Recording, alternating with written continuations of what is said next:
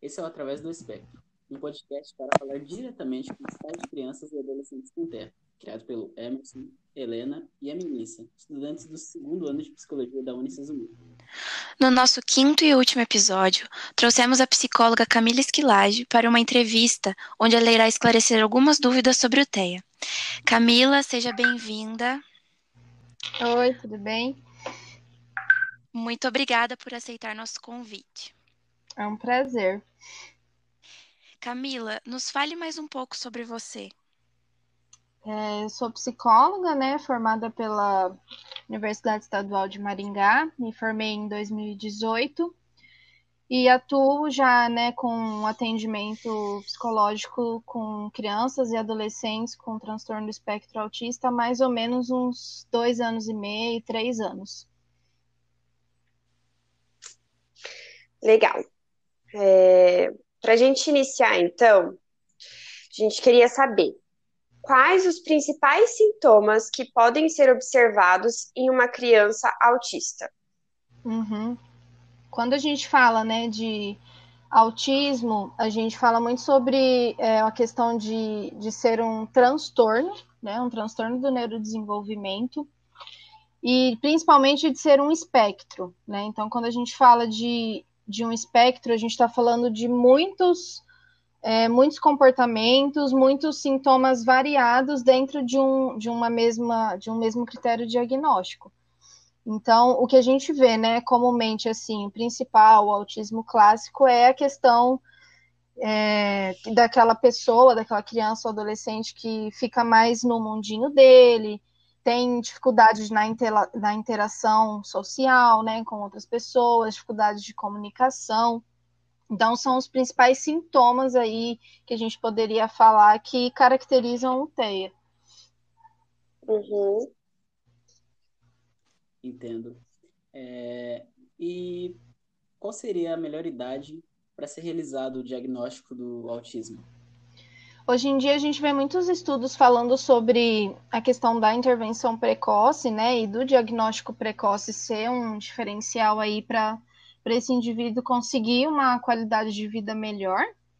Então, quando a gente fala sobre psicologia do desenvolvimento, a gente fala na, na questão da interação do, né, da pessoa, do indivíduo com o mundo a partir mais ou menos de uns seis anos de idade, né? Que é quando o bebezinho ele começa a entender o mundo à volta dele, começa a olhar, né? Ter contato visual.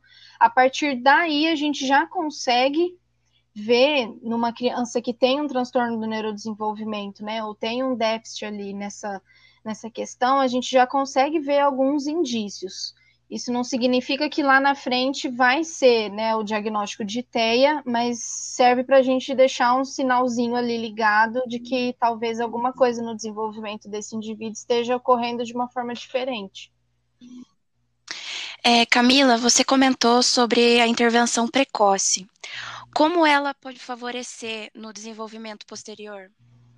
Ela favorece muito, porque quando a gente fala de, de desenvolvimento, né, desenvolvimento humano, a gente está falando de, de coisas que muitas vezes, para nós que temos um desenvolvimento típico, são coisas banais ou coisas muito fáceis, né? Então, é, eu dar um oi para uma pessoa, por exemplo, ou eu olhar para um, um som muito alto que aconteceu ali no ambiente que eu, que eu estou presente, são habilidades, são comportamentos básicos para nós, pessoas típicas. E muitas vezes uma pessoa que está dentro do, do TEA, ela tem alguns déficits, né, que a gente chama de buracos no desenvolvimento, e, e em alguns pontos desse desenvolvimento ela conseguiu atingir. Então, quando a gente tem um, um diagnóstico e uma intervenção precoce nesse sentido, a gente consegue fazer com que esse indivíduo consiga alcançar a, a linha né, da, da, do desenvolvimento típico ou próximo do desenvolvimento típico muito mais rápido. E aí a gente tem estudos que falam sobre a questão do, da plasticidade dos neurônios, né? Então tem ali uma, uma idade muito precoce em que o ser humano ele aprende de uma forma muito mais rápida.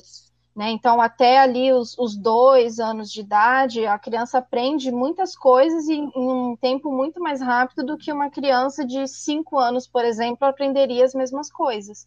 Não é que essa criança mais velha não vá aprender, né? Ela pode ser que ela aprenda, mas ela vai demorar um tempo muito maior do que uma criança menor demoraria.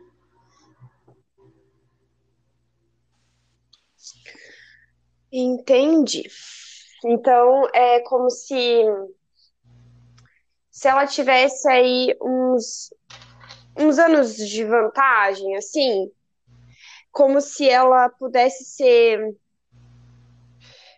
veja se eu, se eu entendi corretamente. Uhum. É como se, se fosse um, um treinamento desde de cedo, que para nós, pessoas típicas, isso é normal, é meio que automático. E para as crianças, para os indivíduos com TEA, não. E aí, com a intervenção precoce, já desperta desde cedo essas questões. É mais ou menos isso? Isso, é mais ou menos isso. Então, é, não, não que seja automático, né? Mas a gente, as pessoas típicas, ela, elas aprendem de uma forma muito mais rápida mas... e sem precisar de tanta repetição.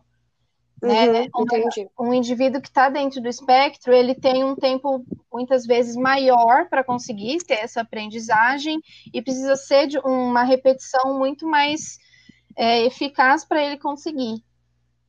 Entendi. Tá. E existe medicação para o tratamento do autismo?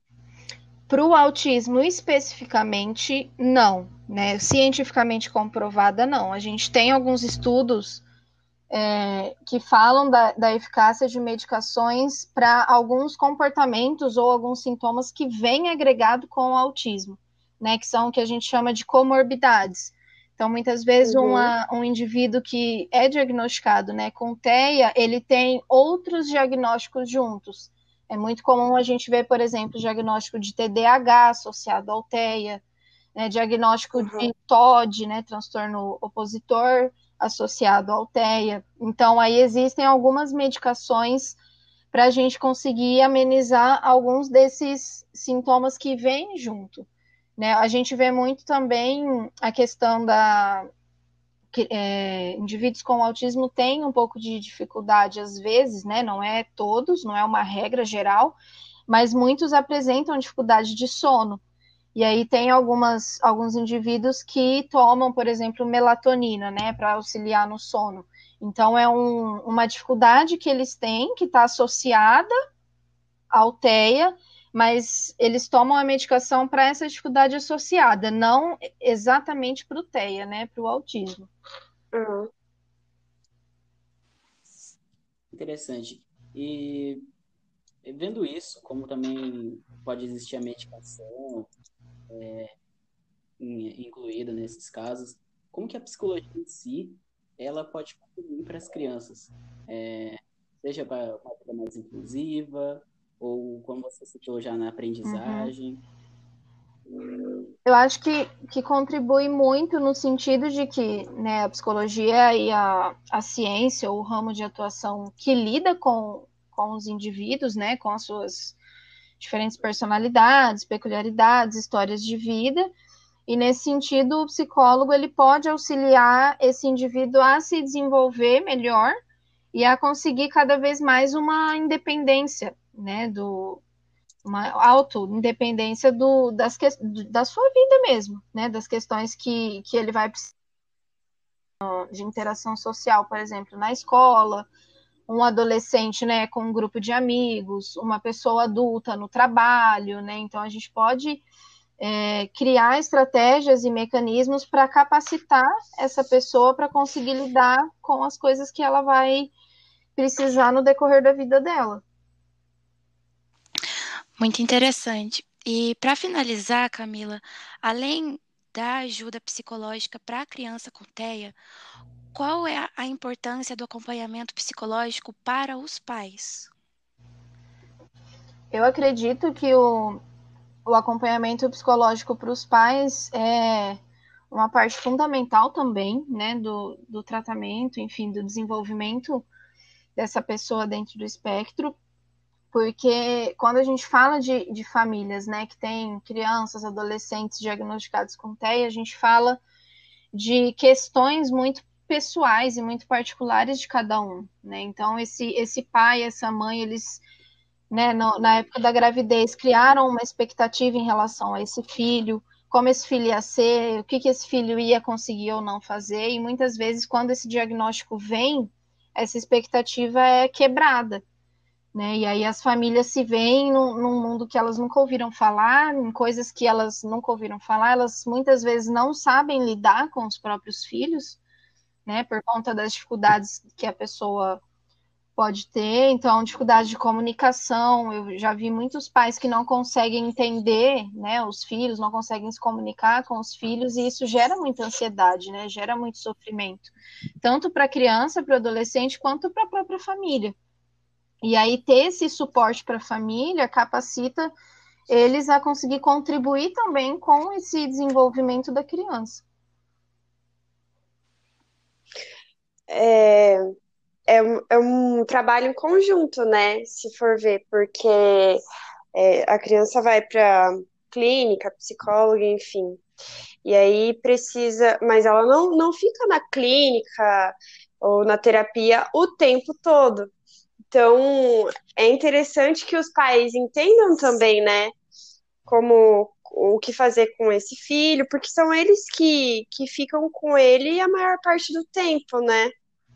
Exatamente. Acho que, acho que essa questão da, da do acompanhamento psicológico é interessante para o pa, pai, né, para os pais entenderem e, e, aceitarem, porque é um processo assim que é difícil de, de aceitar, e também para eles entenderem o que é, é como proceder, né?